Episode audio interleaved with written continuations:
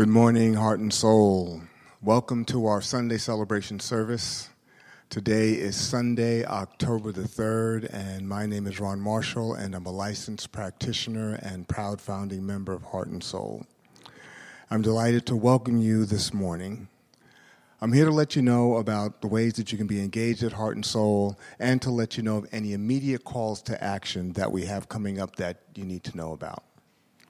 Following our opportunities for engagement, we lead into our devotional time, and following our devotional time, we'll be leading into our inspirational service. We encourage you to visit our, heart, our website, heartsoulcenter.org. This is where you can find out more about becoming engaged in our weekly uh, book study of Emmett Fox around the world. Excuse me, around the year with Emmett Fox. You can also find out where to get prayer and also how to get access to our podcasts. We also want to let you know that you can give by visiting our website. We do have an opportunity to give in community during our service, but you can give at any time by going to heartsoulcenter.org slash give.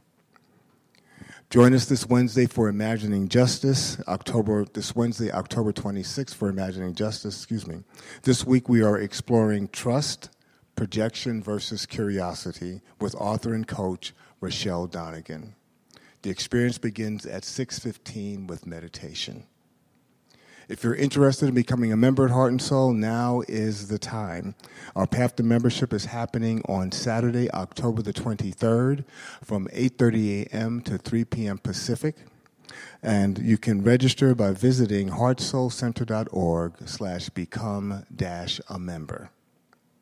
And since this, since this is the first Sunday of the month, we have the opportunity to hear from our prayer and care circle. And after our prayer and care segment, our devotional will be led by practitioner Dr. Felicia Williams Cozy.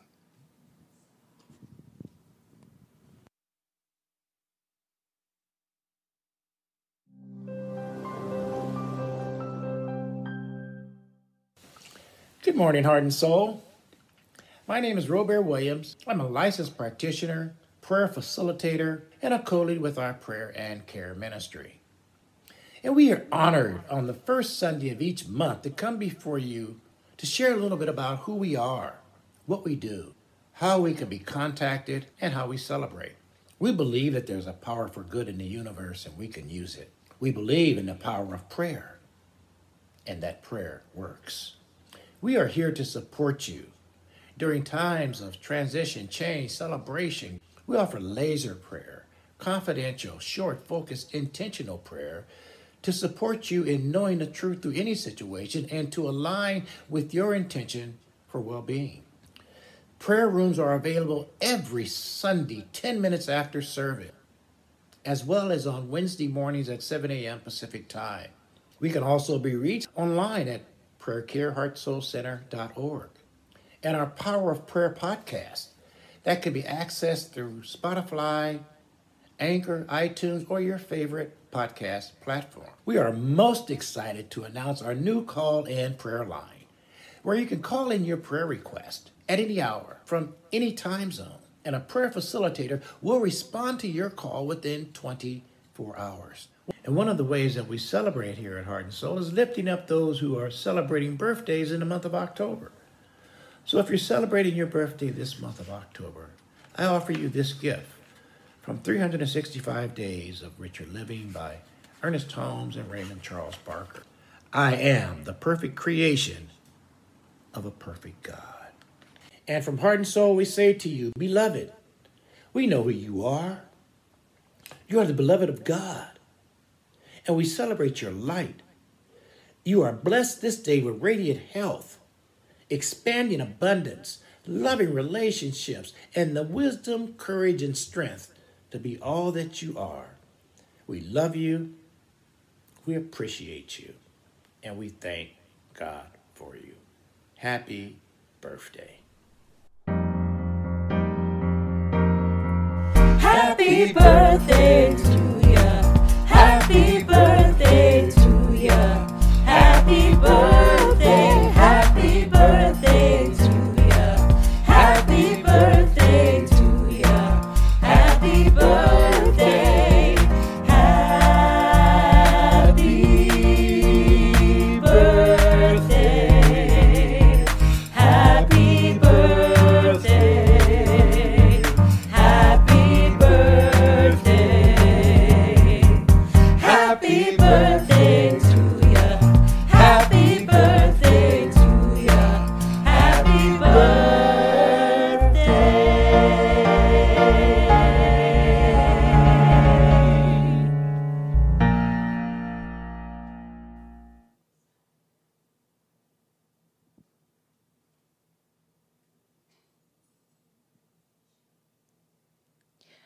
Good morning.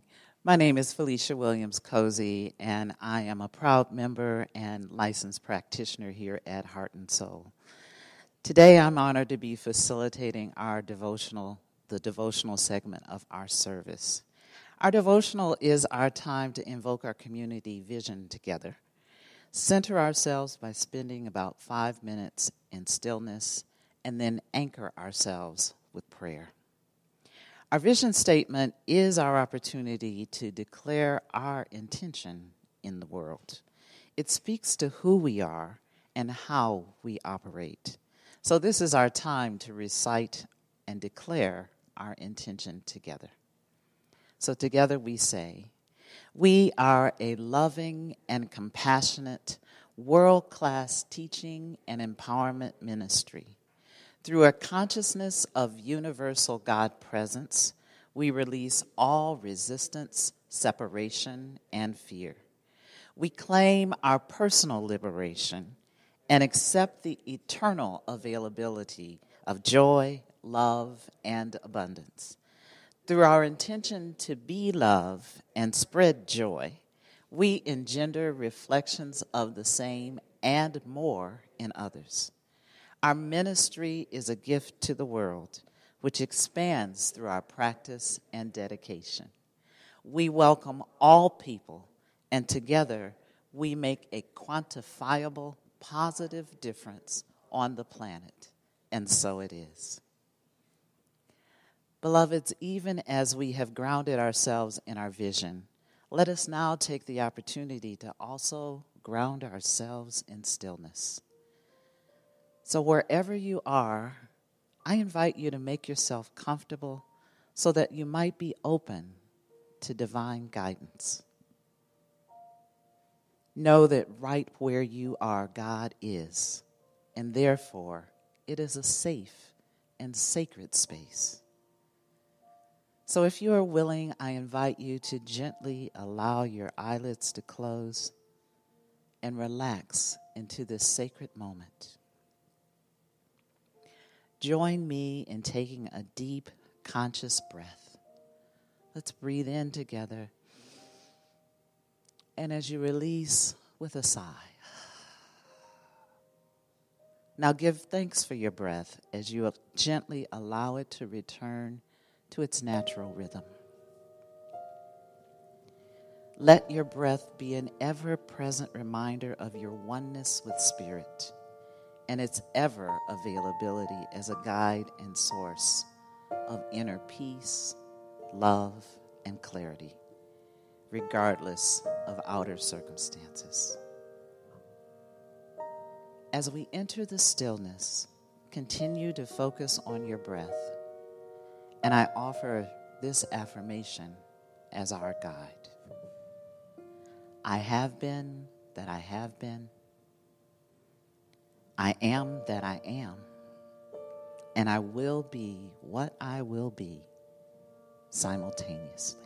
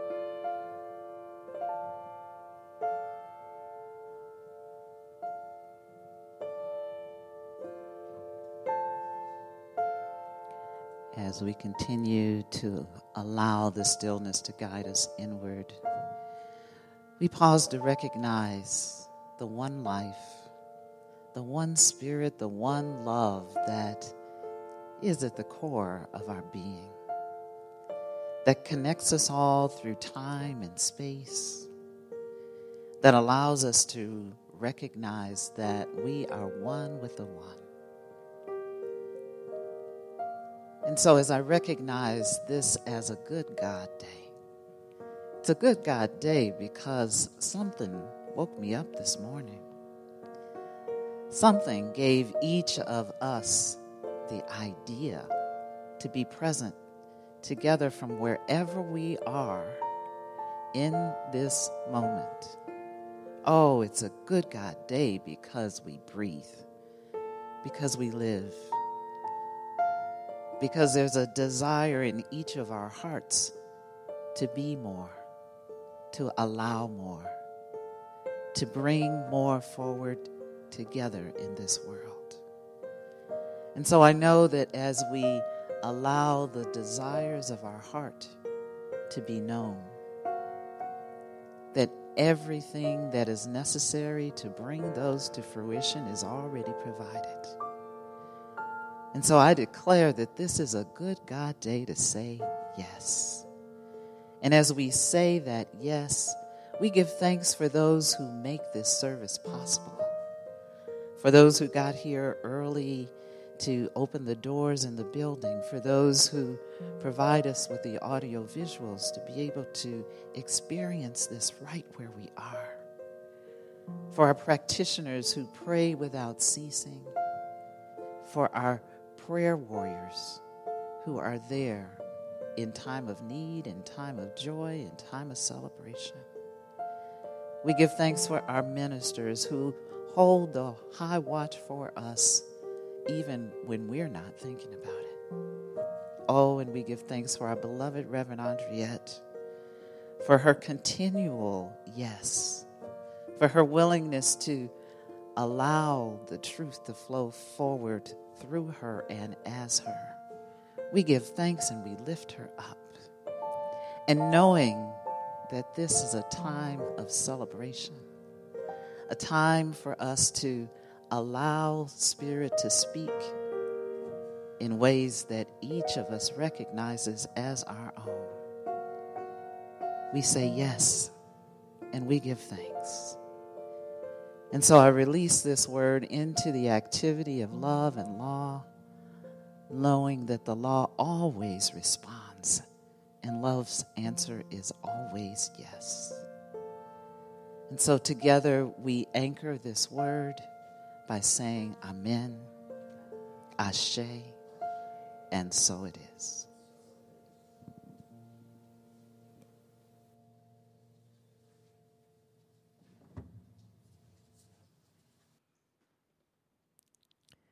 Good morning, Heart and Soul. Thank you, Felicia. Ah, I'm loving that w- the way that we have set our devotional time and that we have an opportunity. My prayer is that you get in early enough to have um, an experience of the devotional as well.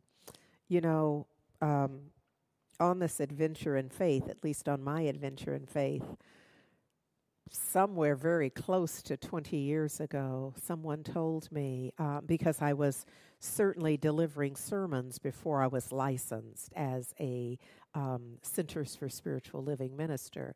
But someone told me, and I didn't fully understand it then. I just, you know, heard it and we kind of chuckled about it that I was a serial preacher. And now I get it because it's very much the way I learn. And so it's the way that I teach, the way I facilitate, the way that I train. And on this adventure in faith that is Heart and Soul and our Sunday celebration, my prayer is that we, in the words of my sister Iyanla, that we lay Velcro that we have the divine availability in our minds, and I'm going to say in our souls, because it's about mental and emotional, and certainly the spiritual presence that then determines the body of our affairs so that if we are, if there's something that we're doing at Heart and Soul, something in the message, in the repetitive nature of the message that supports us in velcroing divine idea, divine principle, in a way where it just, it sticks for us. And for those who are just coming in for the first time, that there would be something that gets your attention enough that you could hang out and likewise apply Velcro so that some of these divine ideas can be hooked. Because you know that's what the Velcro is it's the little hooks that connect in a way so that these ideas and the way that you're thinking and the way that you're being can be hooked in an aligned way so that we experience the divine transformation that is forever possible for us. So, serial preacher that I am, let's begin with Philippians 2 and 5. Y'all know, have this mind in you, which was also in Christ Jesus. Why? Because it's done unto us as we believe. That is a process of mind activity. It's discerning. We're using our mind activity always to determine, to set the mental equivalent. And once a mental equivalent is set, we are guaranteed that a physical that an effect is, is born out of that. It is done unto us as we believe, it's done unto us as we are thunking. And I'm saying thinking because it's it's beyond thinking. I, I, want to impress upon our consciousness, our conscious awareness, that it's not just our casual thoughts. You know, in the world, we're often someone says something, you're saying, "Oh, I thought that too." But when, where, more than once, this is our this life changing life transformation idea that i'm presenting forever always is based on our consistent thinking. It's the the weight of our thinking. I'm going to call it thunking because you'll remember that in some way. That will break the mold of it simply being a thought that wafted in and wafted out and you believing that having any erroneous idea that just having had that waif of a thought was transformative in your life. It is not.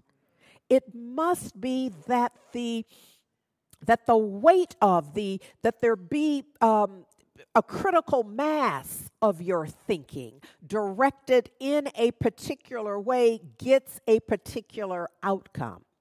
So it behooves us to have this mind in us. One of the things that we can see in the master teacher, Yeshua, that the, that the world ultimately came to call Jesus is a consistency. There's not a moment where we and in fact, for theologians, they're often reading and they know that something that is attributed is not consistent with the word as as they have studied it. You know across translations that it's not consistent with the culture. It's not consistent with what is what is held as being known. And and, and as i'm saying this you, you, it's a bit problematic because none of the folks that we're reading in terms of theology. None of the theologians were there then. So it's it's all but that doesn't mean we can't discern it. It just means that some of that discernment we must do ourselves. That some of it is up to us, that we can't just Google everything, that we can't, that, that, that, that, that we can't sub out everything, that some of it is for us to know ourselves. So there's something about our divine nature, the divine connectivity that we are and that we have that we're responsible for recognizing, that we're responsible for knowing that we are the divine manifest in human form. And and that we are no way, nowhere close to expressing the divine in total. There's just no way that even if we all gathered together on our best day, doing our best work, we are still, there's no way for us to exhaust the divine by any expression. Because it's everything, everywhere, always present. So, where we think we have used it up, and sometimes our very home training and the, the, the community and churches and the way that we were socialized and and religiositized. I made that up. Um, it, but it's the impress on our thinking and the building of our character. We were often taught to small change God. We were taught to see it in its smallest common denominator and to often compare it or see it through a filter of humanity. If my father did, then I'm I'm designing the divine out of that male figure in my life or not in my life. And then as I broaden my perspective and I realize that it is that there's no male female in God. It's not like there's a male God and there's a female God, that there, it's either all there is or it isn't. So it has to contain all of that. It is the very source of creation. There is no way to create stuff where you don't have the all, everything that's required for creation.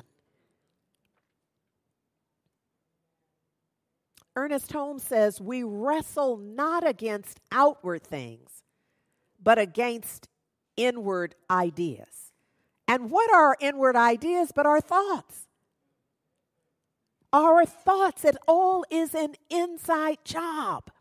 He says the power of darkness is the power of false belief and superstition. Now, in the world, this is often called the enemy, the devil, Satan. What is it but the power of a false belief? A belief in duality. That there is good and very good, and some will say, well, if there's good, there's got to be bad. And so there's a whole model that's built out of that idea that if there's good, there's bad. What do we often in the vernacular, we're looking for the other shoe to drop. If there's a good one, a bad one, you're not going to get to ride the good for too long. Because sure enough, there's going to be, oh, we made all that up. We made all that up because we're trying to define and describe the divine in our human terms and not even our best human terms. You know, we're designing in, for our purposes, for our personal purposes, because there's no, we don't need to design the divine. It already is. But for our purpose, our personal purposes, we have. And we have managed to shrink it down to a size that we could, to bite size, so that we can kind of fit it in our mouth. Because in truth, there is no way to describe the divine. And if we are trying to describe it, we know we have oh, we are only talking about the aspects that we can conjure up, which has nothing to do with. That is very true with what we see in the world as we talk about ethnicities. And we hit on some aspect, and that becomes the whole of it. We look at certain regions or neighborhoods. And we'd have to have sense enough to know that whatever we say about it could not be the whole story.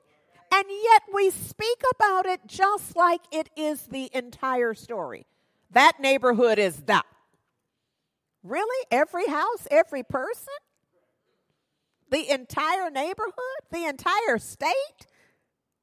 And now, oh, I'm trying to stay on the talk. Because you can see all the tangential places. Oh, we have.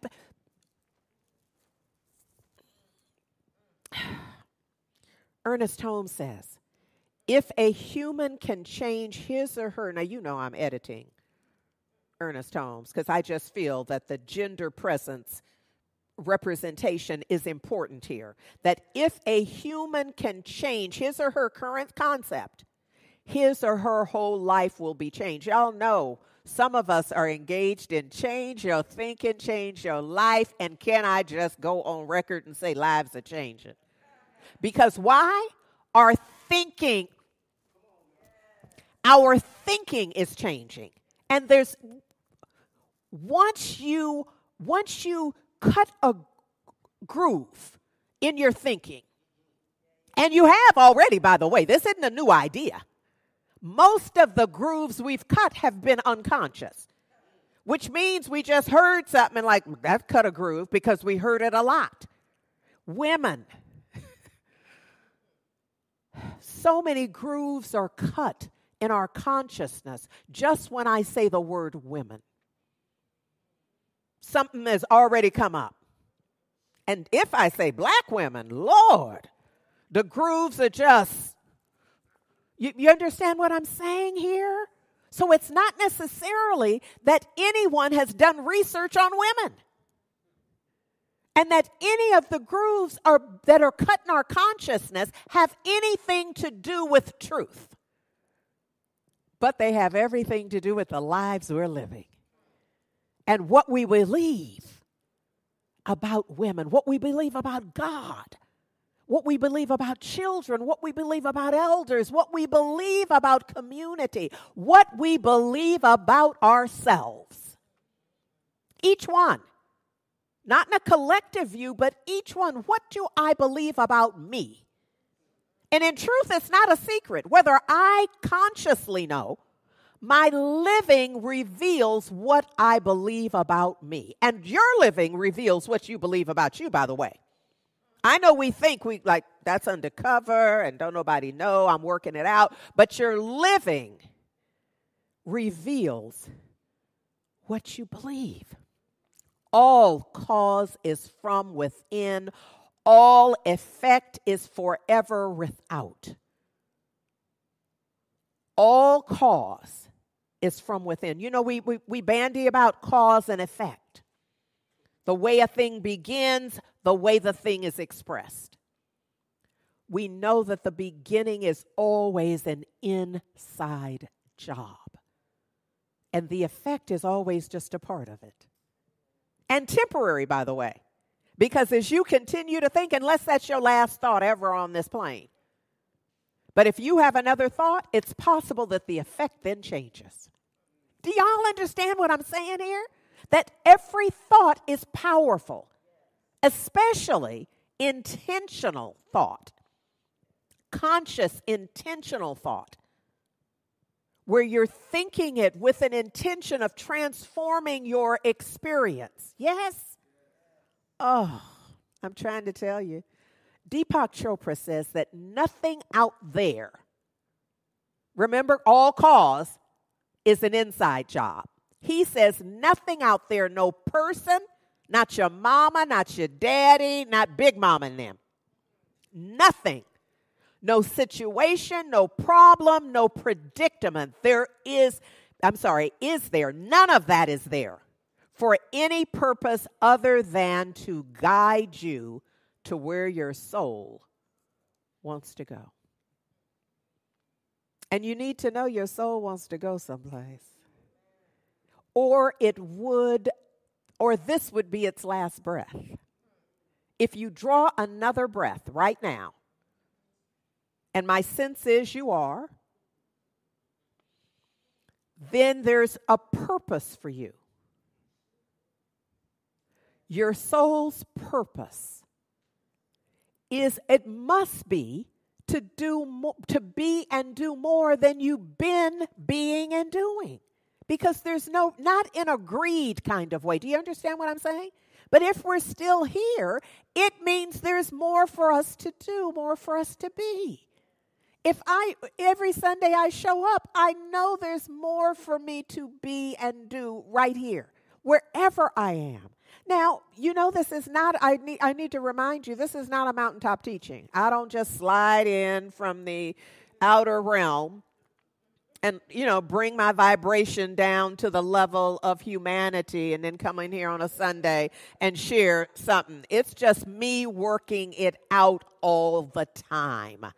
That's what happens. What's different is that I somehow managed to do it on mic. And that just, that that boggles my mind all the time. Why I choose my living and my growth and my coming to myself to be now on camera and on mic. I don't know. But it's apparently what where my soul wants to go. It's my being obedient I think if you know me and you know my heart, you know my spirit, there's a piece of this that is not my conscious mind choosing. This isn't this isn't kind of my fun. It is because I am obedient to it and I now live in the discovery of what is the divine going how will my vocal cords be engaged? How will my spirit be in service to the divine? In my waking moments. So, the opportunity is for us to consciously align ourselves such that we live and love in a holy way. It, because the holy way would be one of deference. Can, can you feel that? It would be one of, of letting go of my agenda, the, what I want to do, because it would look very different. My life would be very different if I just did, quote, what I want to do. And Lord, I'm so grateful that that's not what I do. Oh, Lord. So, this idea is to be in deference and be receptive to divine guidance. Rickie Byars wrote a song, a chant, if you will holy, holy way. Let me love, let me live in a holy, holy way. And this is Donnie Lee singing that selection.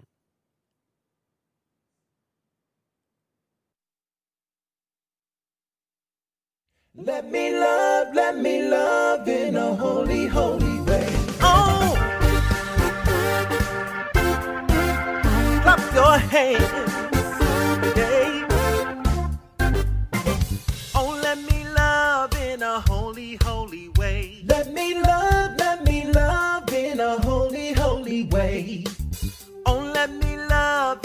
holy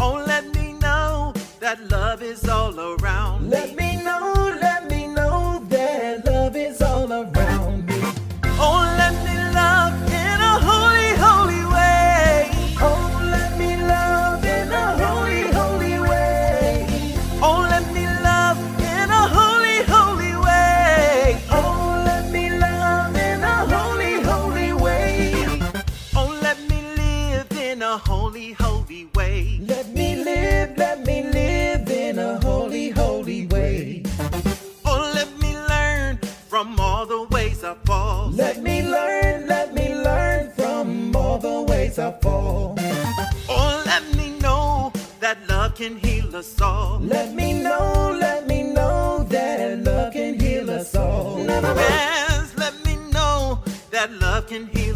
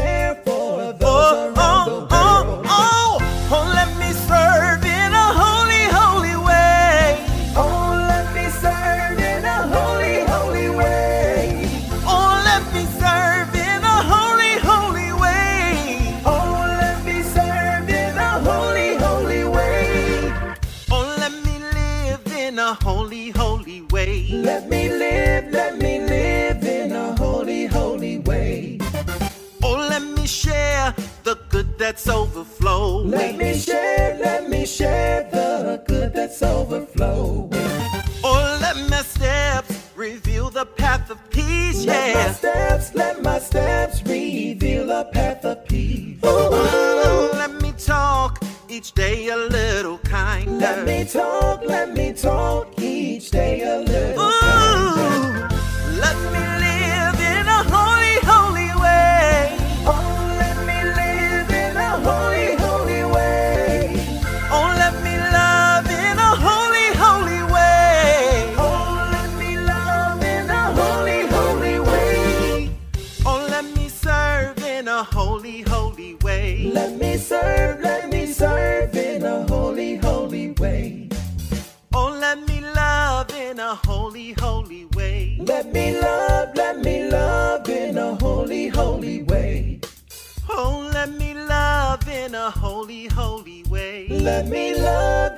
love in a holy, holy way.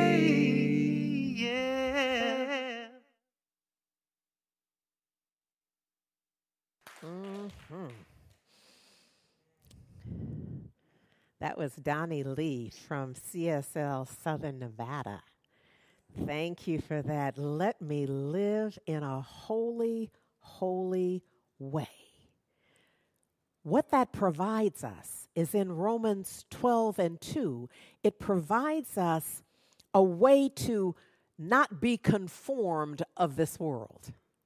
The, that is the way it's written in the King James translation. But in the Aramaic Bible for plain English, it says, do not imitate this world. So between either. I, I, mean, I don't care where you land. The idea is to not get attached to the effect, but to be transformed. What? By the renewing of your mind. So the, I'm trying to lay some track here so that you can you can get a sense of because often the question is, I hear you, Rev, but but how? How do I how do I make that shift? Well, live in a holy, holy way. Now, let's be clear what I'm saying. Live in a holy W H O L L Y. Holy. Holy. Whole from the word whole. Holy. And then holy way. So it's whole, holy, all the way of my living is holy. Now, I'm just doing this as like some sign, but living holy really is not like this. Living holy is eyes open. you understand what I'm saying? Living holy is is more in a Serena Williams position. you know what I'm saying? That's that's more than living holy. That's being being ready for life being available for all of it, knowing that right where I am, the whole perfect and complete nature of the divine is. So come on with it. Yes. So, although I will do this because we very commonly, I just want you to get that the real position is, I mean, if you're going to assume the holy position, it's one of readiness, it's one of, of, of, of enthusiasm, spirit within. It's one of, it's a leaning forward, it's a divine availability. Because we know it's all good even, whether we like it or not. we know it's all good ultimately.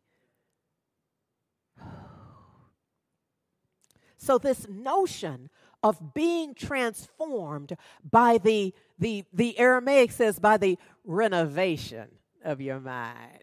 You're going to have to move something around. You know, I'm an HGTV fan. So you're going to have to move some stuff out You, you hear me? Some stuff gonna have to go. That's one of the first things that happens in the renovation. You're gonna have to let something go.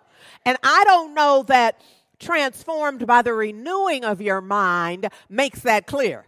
But that's why I want to bring you both because when you get the word renovation, I know you know you cannot renovate with the same stuff. Something has to be removed.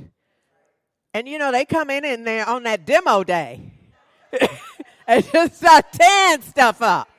So I don't know, but it could be in your renovation. They're gonna have to tear you're gonna have to tear some stuff up and get it out. Just have a truck back up and cart that off. Metaphorically, you see what I'm saying? I don't know that it's just gonna be moving this from here to there. Because we don't call that renovation. The renovation I'm talking about that starts out with the demo work. Ooh. See, I want you, I, I want you, see, that's like a little Velcro moment for your Romans 12 and 2, where you begin to see what is this telling me? What is it offering me? It's saying you're going to have to change. And the change may well be drastic. You know, often in scripture, the, the characters get new names. Why? Because the names symbolize nature. And when your nature changes, your name changes. And so you may have to, you may be renovating and to such an extent that you need a new name. I'm just saying. And I don't care if anybody else, it may not be a name you publicize. Because I don't know about you, but I grew up calling myself by my own name my little self talk. And I don't mean grew up as a child, grew up spiritually with another name because I realized that I had another voice. And it was a critical voice. And I, when, once I became aware of it, I no longer wanted to see it as me because I knew it wasn't going to be here long. And so I called it by another name because it was a different nature than the nature that I'm claiming for my life and my living. I don't know if that makes sense to you, but it worked for me in my life. As for me in my life, it works. So look, Ernest Holmes says this about this very scripture. He says that that the renewing of the mind is a scientific act. As the conscious thought pours truth into the subjective channels of creative energy, the body is automatically renewed. Now, that's true about the physical body, but that's not necessarily the body we're talking about.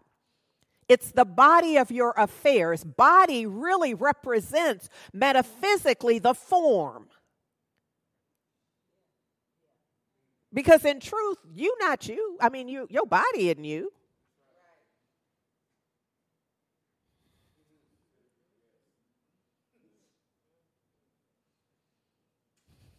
Our bodies are simply the form.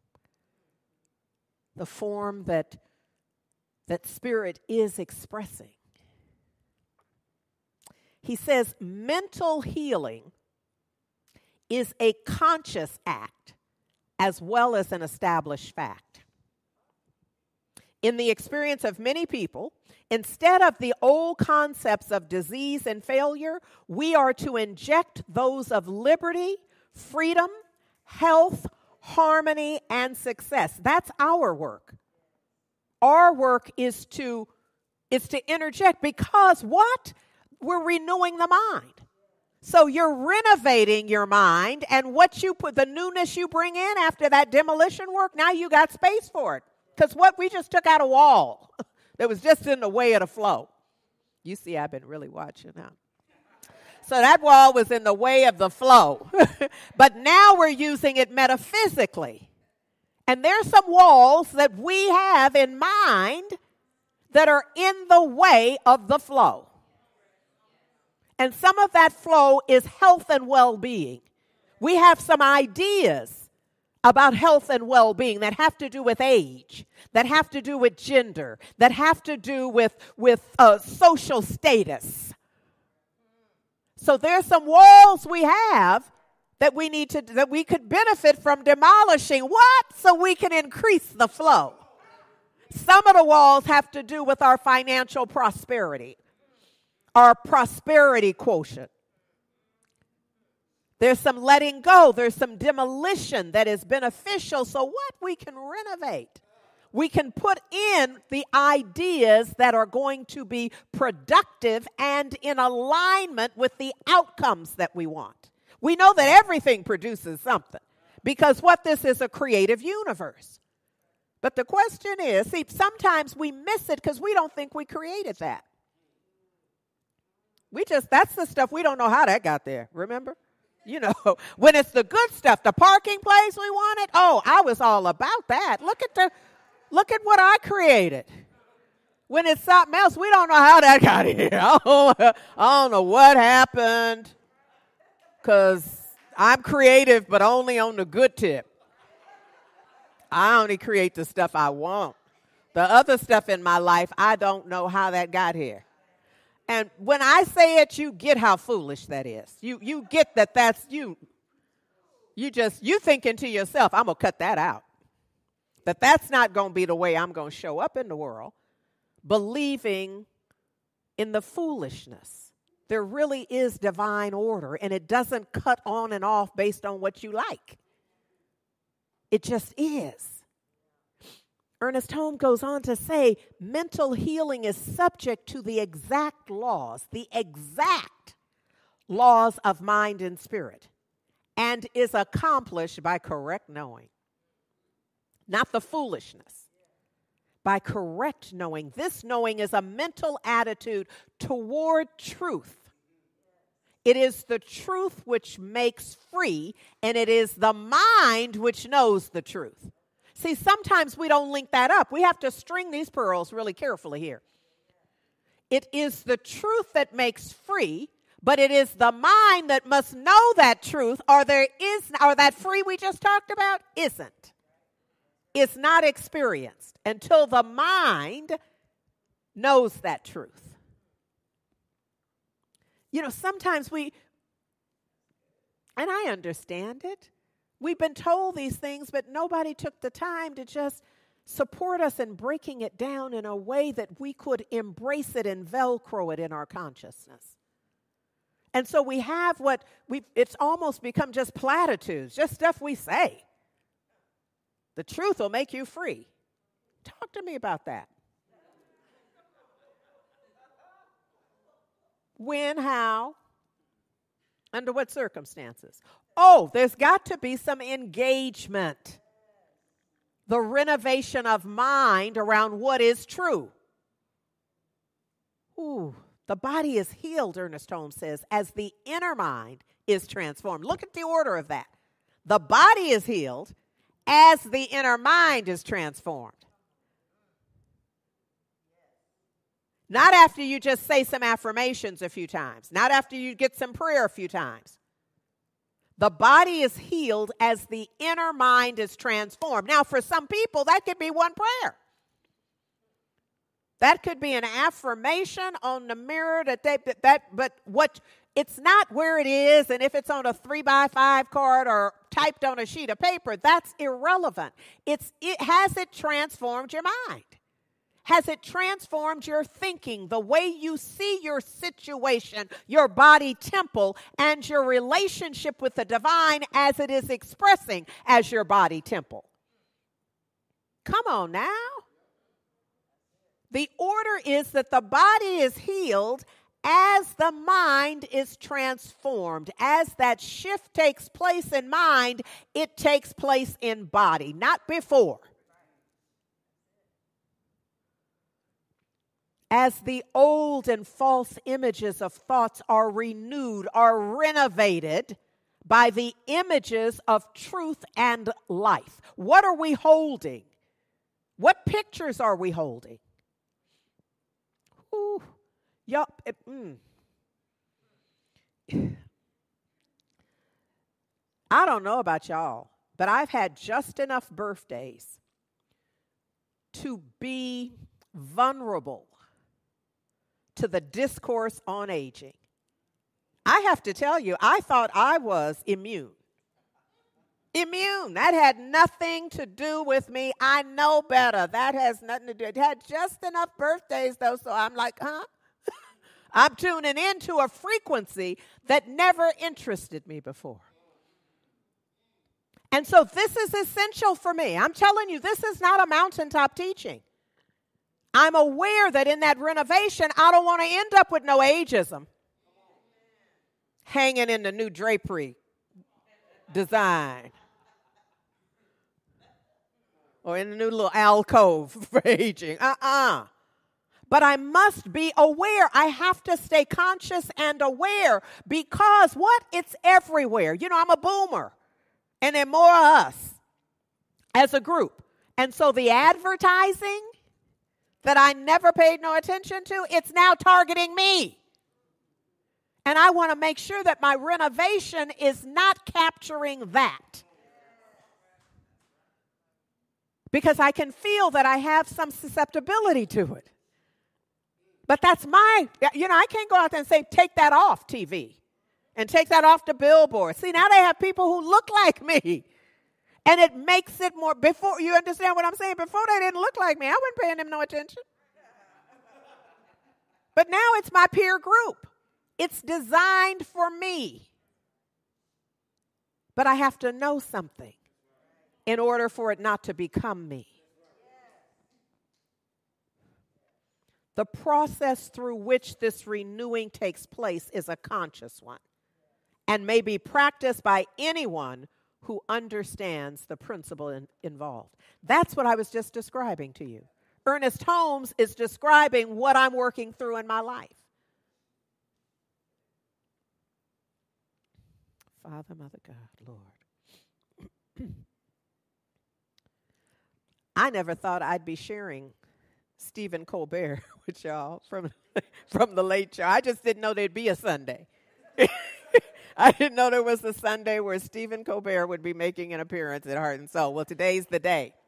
Because he said this, and this I, I want to challenge us. Why? Because we're renovating.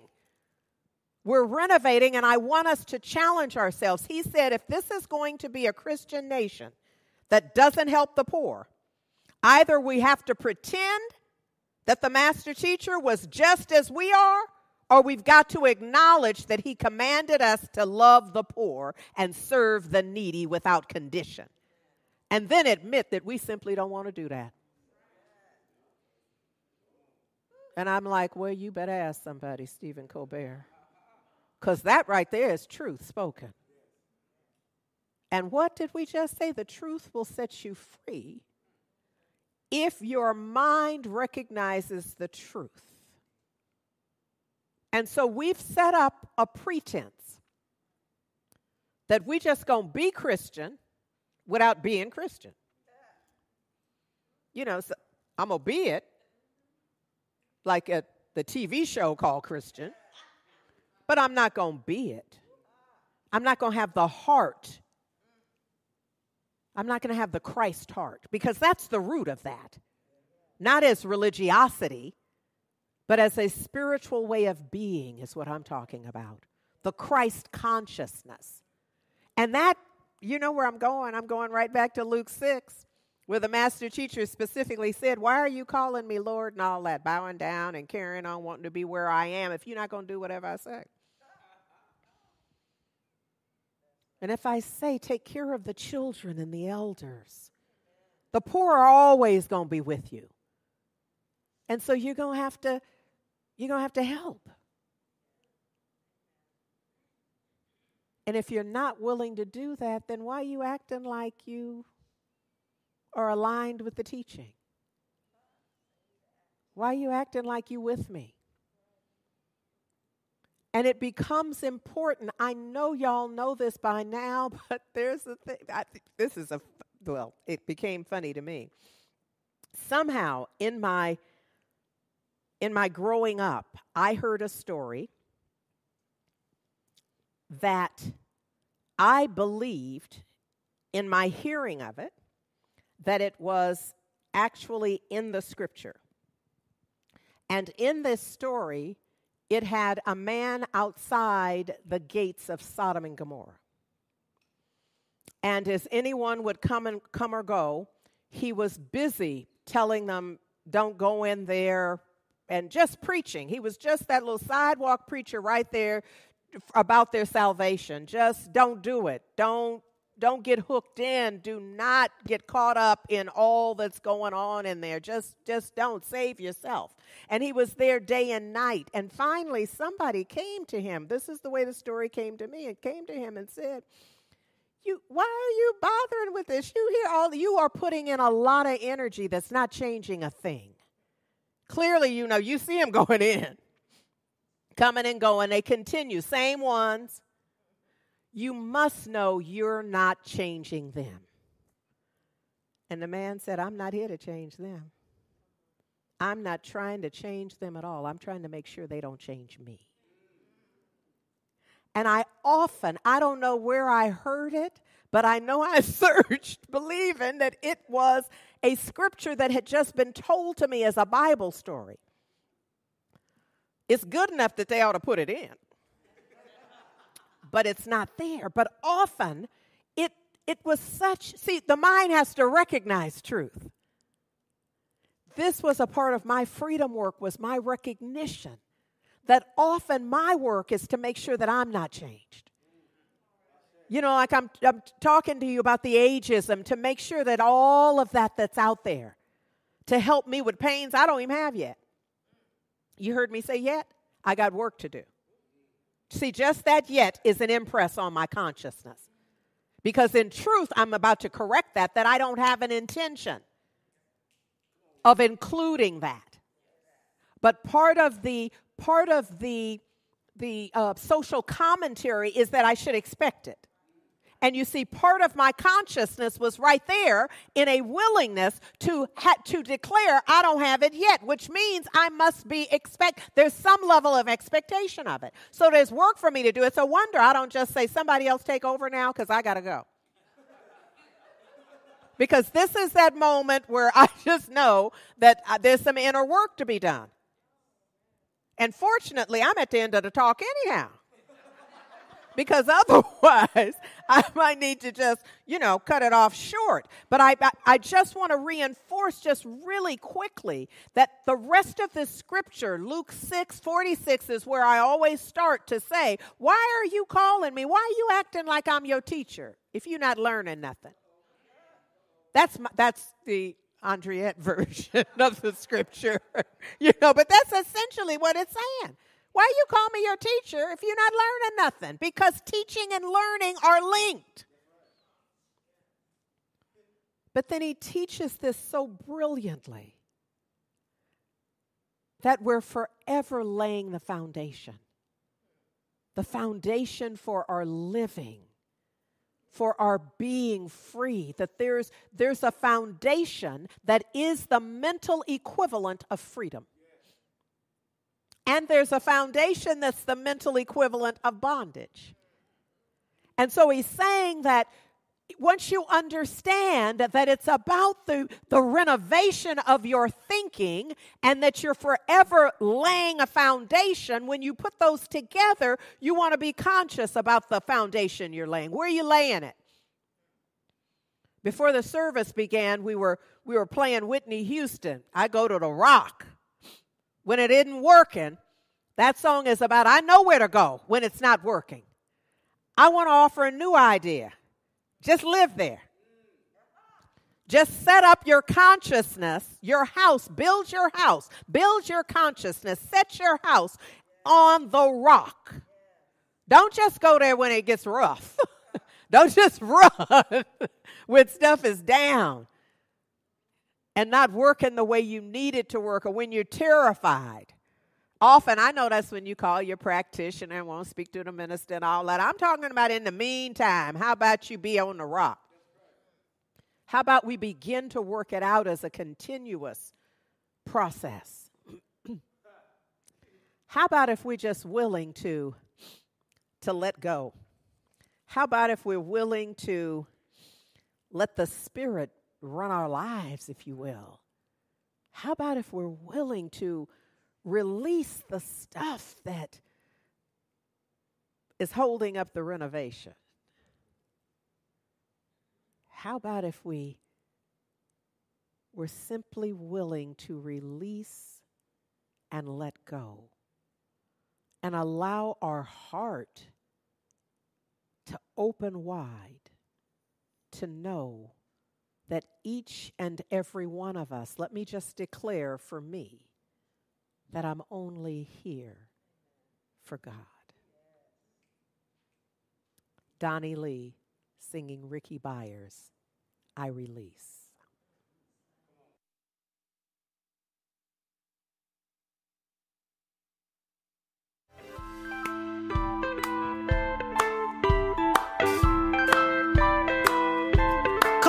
Your hands together. Whoa. Mm. I release and I let go. I let the spirit from my life. When my heart is open wide, yes, I'm only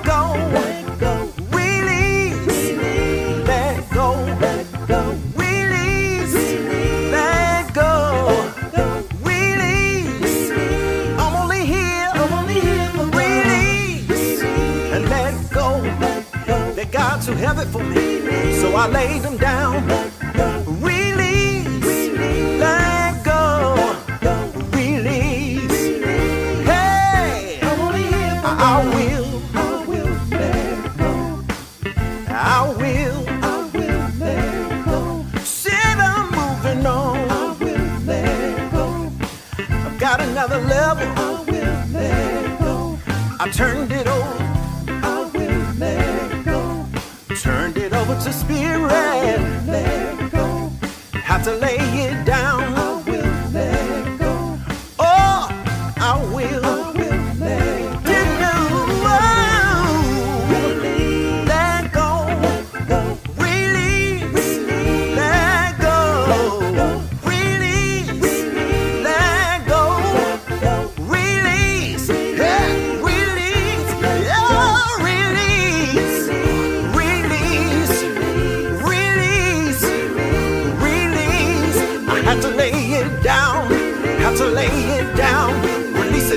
the law.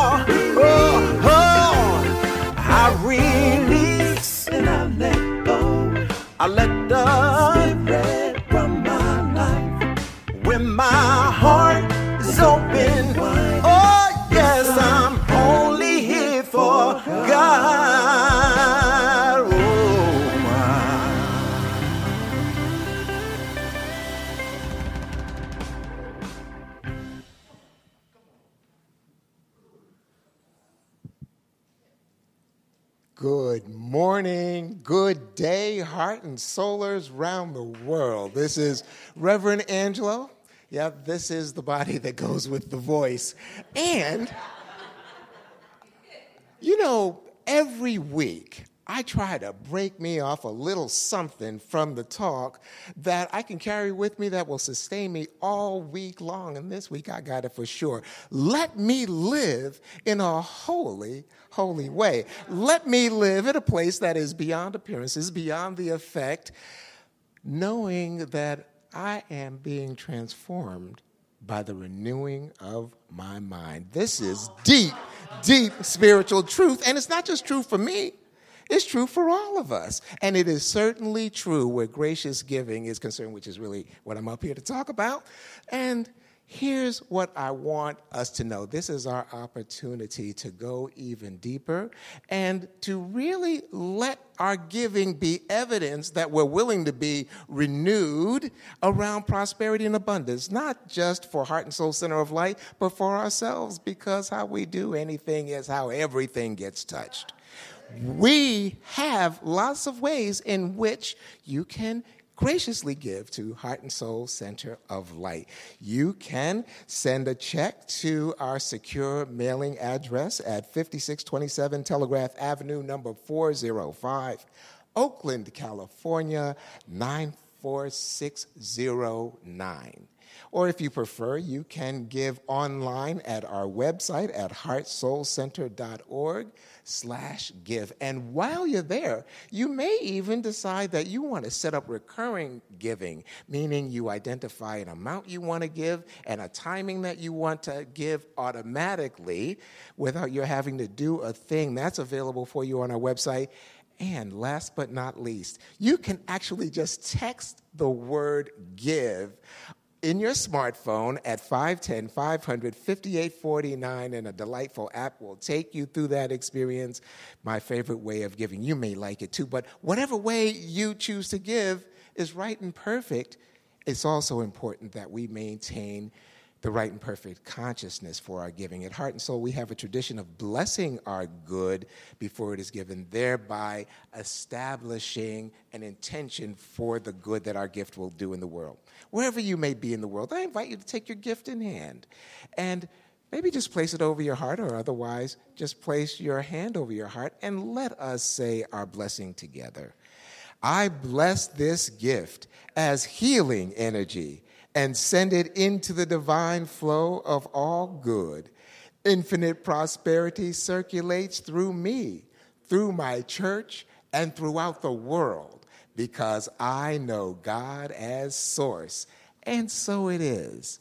And now it's my pleasure to welcome back to the pulpit, her pulpit, our own beloved Reverend Dr. Andriette Earl.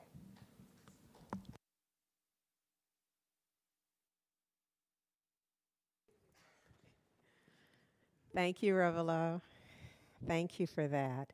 Uh, just also, huge thank you for Donnie Lee out of uh, CSL Southern Nevada for being our musical inspiration today. And just a huge thanks for our virtual team, for the folks uh, part of the love streaming, the sound, just all everything. I can't even begin to name a number, all of the different roles. I simply am grateful because it's when it all comes together, including our welcome circle, um, which is present on site and doing whatever needs to be done so that we are ready to receive folks when we open.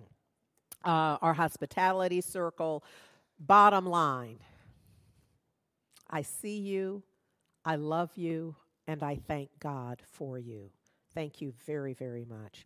I want to remind you that Imagining Justice is is uh, b- back and doing stuff. And so on this Wednesday, the focus, their theme is trust, and this focus this Wednesday is projection versus curiosity with Rochelle Donegan, author and coach and um, I wanted, and then you can see on the screen yourself that for the next two weeks, what is missing is the final Wednesday of this month of October, where there will not be an Imagining Justice. So there's just for the first, second, and third Wednesdays um, that they'll be, and then they'll be back in November. Um, also, path to membership if you are interested come be a part of this session it's from 8.30 to 3 p.m there will be a lunch break in order for you to um, get credit for this, if you will, to complete the course, you must be there for the entire time. So it's Saturday, October 23rd, and that's our path to membership experience.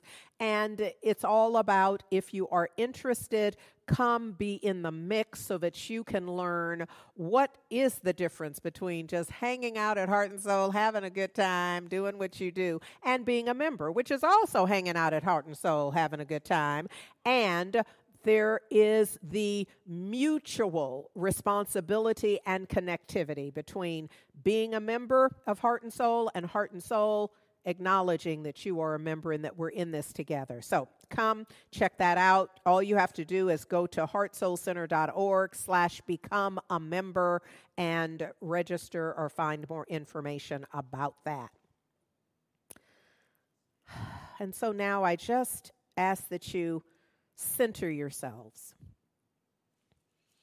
in whatever that means to you. For many people, it means allowing their eyelids to close. It means maybe if you're lying down, you might sit up. If you're sitting up, it might mean you'd lie down. You might, I don't know what it means for you. Whatever it means, be in that readiness, in that state of receptivity and divine availability. And just begin by being aware of your breathing.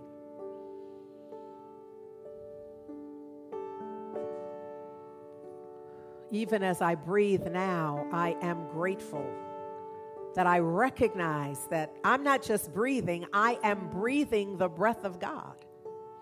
I recognize that I'm not just breathing the breath of God, the breath of God is breathing me. The living one, the strong one, is breathing me, and I am breathing the breath of the living one, the strong one.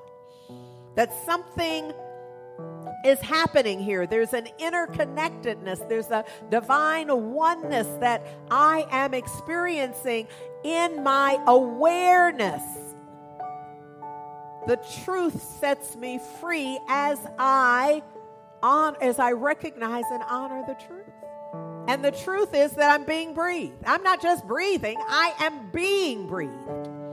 I am not just living, I am living the life of God, and the life of God is living me. I'm being lived. What a blessing! What a blessing. It is in this awareness that I recognize, in the words of Ernest Holmes, the voice of truth that I recognize that the voice of truth speaks to me and through me. That I realize the voice of truth guides me and keeps me on the path of the perfect day.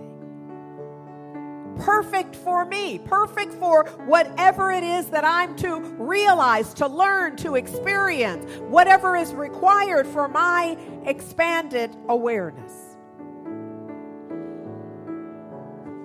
And I declare that I listen to the inner voice and allow it to tell me what to do, not just in the hour of need, but as I draw every breath into my beingness. I declare that I am told everything I ought to know for all of my needs. That my awareness expands as is required. So not only am I being breathed and being lived, I'm being thought. I'm being expanded from the inside out. And my awareness, I know and I know that I know that I shall never be misled by the divine, by divine guidance. I know and declare that the voice of truth cannot lie, but always speaks to me from the highest vibration that I can discern. Not the highest vibration that is, but the highest vibration that I can discern. I know and I know that I know that nothing enters my consciousness but this voice. And that this voice is the voice of the divine, the living one, the strong one. And for this, I'm grateful. I'm grateful for this awareness. I'm grateful for knowing that the living one, the strong one, speaks to me, speaks through me, speaks as me. Oh, I'm so grateful. Grateful for heart and soul. Grateful for this opportunity to share this morning. Grateful for the divine transformation, the renovation of my mind Grateful for divine life unflowing. Grateful for the power in releasing and letting go. Grateful for the certainty in welcoming truth and light and love. So it is an absolute perfect gratitude that I release this word, that I turbocharge it into the perfect activity of law, that I know that it's done and done perfectly well. And so I simply let it be. I seal this by saying Ashe, Amen, and so it is. Love matters.